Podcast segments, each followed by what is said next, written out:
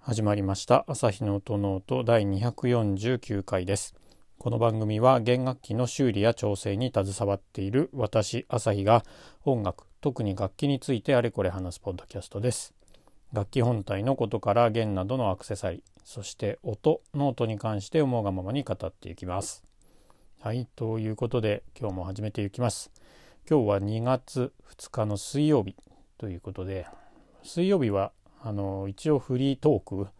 ちょっと音楽の話題とは外れるかもしれないけど日頃のこととかいろいろ話そうかなと思っているっていうところで結構今年2022年になってそれかなり壊れてそのスケジューリングが崩れているんでなんですけど少し今日は音楽ではないお話をしてみようかなと思っております。で今日は2月2日で、えっとまあ、明日が2022年はえっと、節分。でその翌日が立春か。春。そうですね。なんでもうじき春暦の上では。っていうとこなんですけど。で去年の2月2日は、えー、去年はか。2021年は2000、えー、と2月の1日2日ですね。去年の今日が、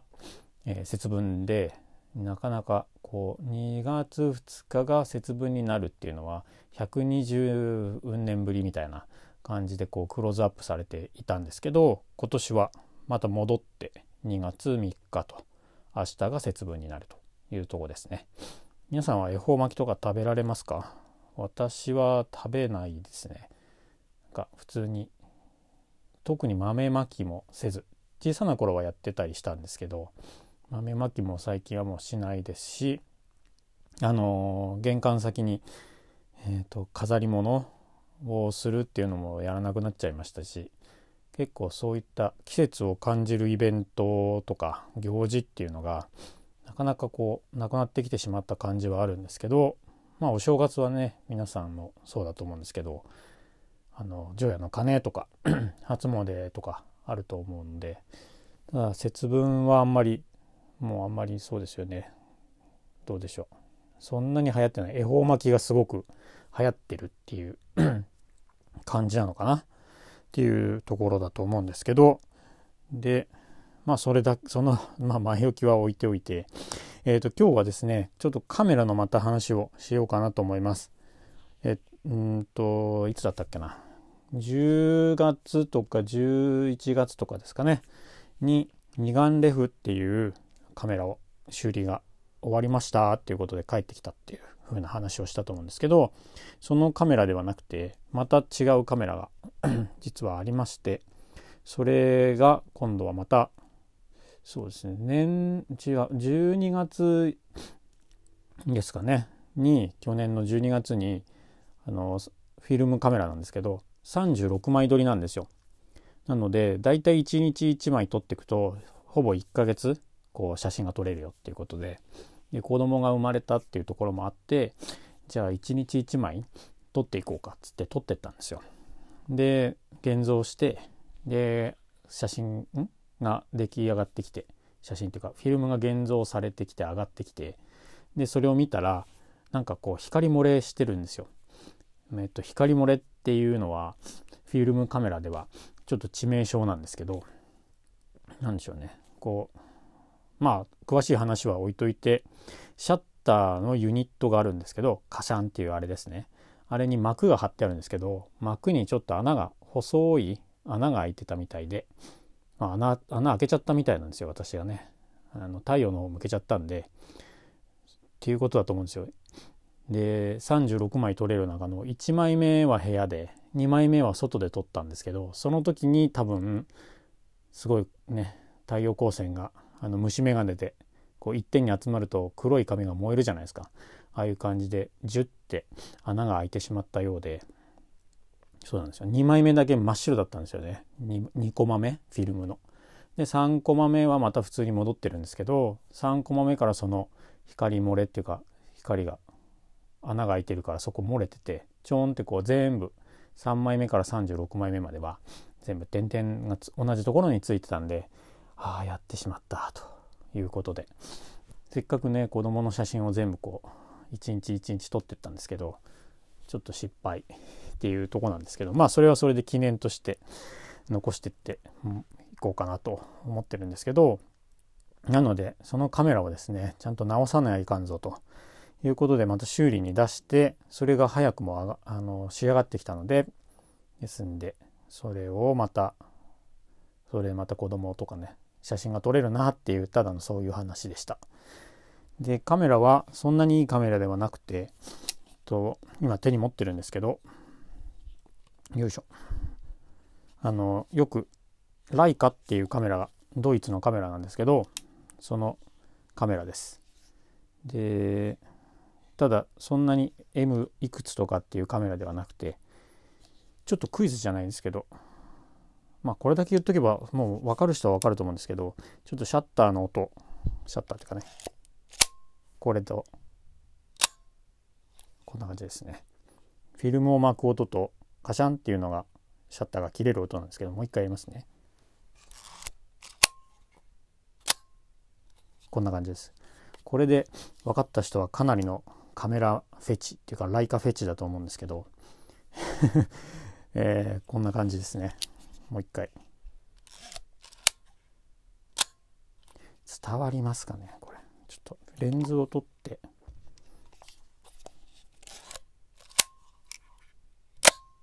わかりますかね。すげえマニアックなことやってるな。まあいいや。こんなカメラなんですけどちょっとわかわ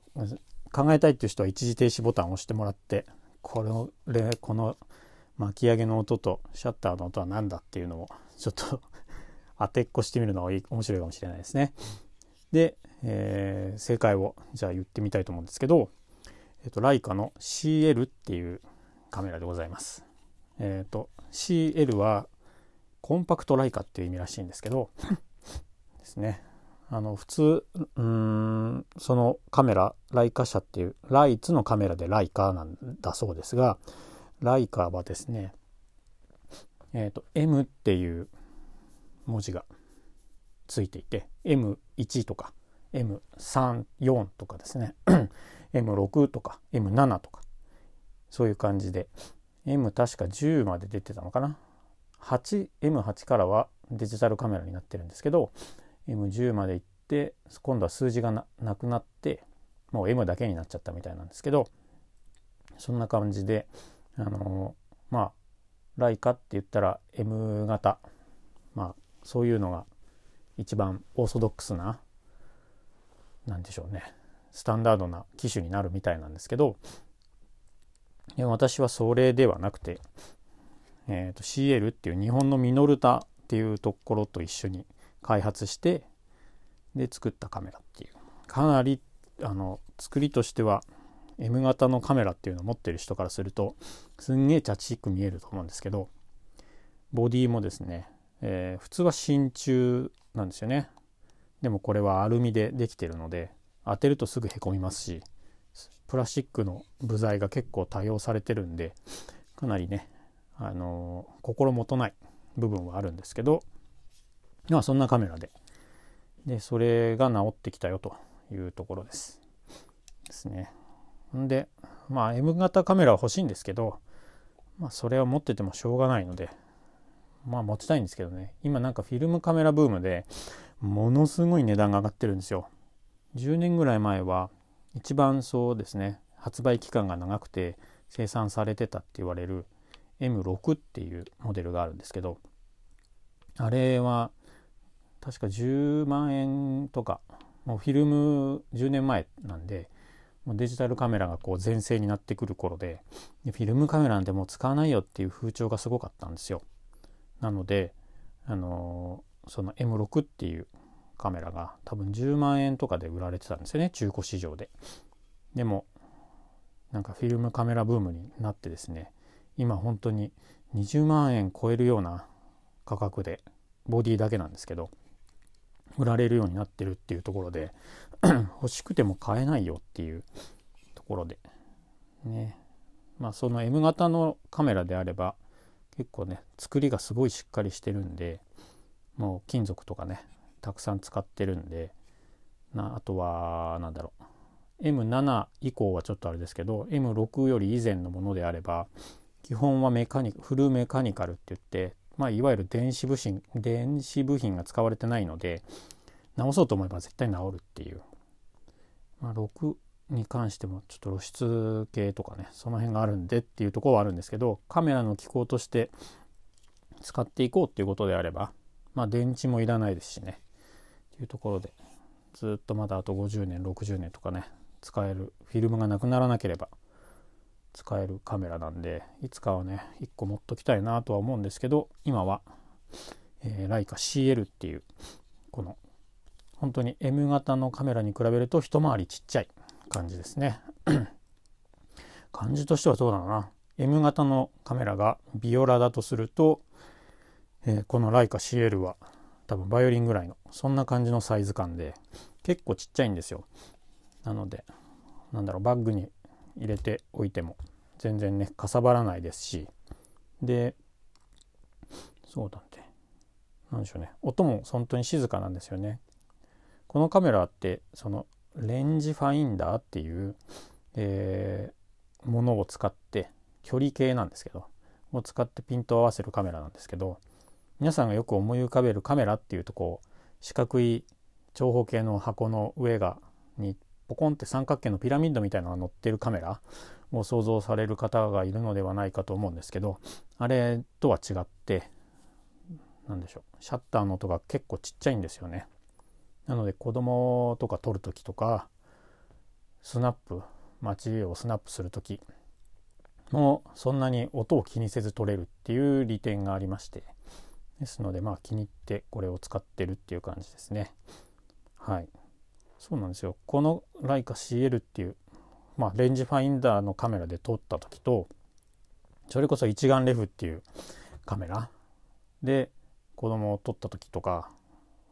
やっぱりバシャンって言うんですよね一眼レフの方って。そうすると子供がフィルムでせっかく撮ってるのに目つぶったりとか 本当にするのが見えるのでなのででもこっちで撮ると本当に音がちっちゃくて何もなかったかのようにずっとこっち向いてくれたりとか特にそういう支障がないっていうんですかねがあるのでまあこれいいなっていうところでそんな感じでございます。そうですね。でフィルムフィルムじゃないカメラが修理から直ってきてまあ今日またフィルムを入れてまた撮り始めようかなというところのお話という感じでした。やっぱりね作りがしっかりしてるっていう先ほど言った M 型っていうのは何でもそうなんですけどバイオリンとかでもそうですよねやっぱり修理を前提にっていうかまあ良い楽器っていうかうん一人の職人さん制作家さんが作った楽器とかだとやっぱりちゃんとちゃんとニカワっていう接着剤を使ってますし組み上げ方とか加工の精度も高いのであの不具合が出てくることってやっぱ少ないんですよね。で何か不具合があっても、えー、接着剤なので接着剤ねニカワなので剥がしたりとかそういったところ。であとはニスも普通のねバイオリンのニスを使ってくれてあるんでなのでこうもう一回ニスを塗れば治るとか。それが例えば接着剤アロンアルファとかタイトボンドとかを使ってしまうともう取ろうと思えば取れるんですけど、えー、うん、大変ですし。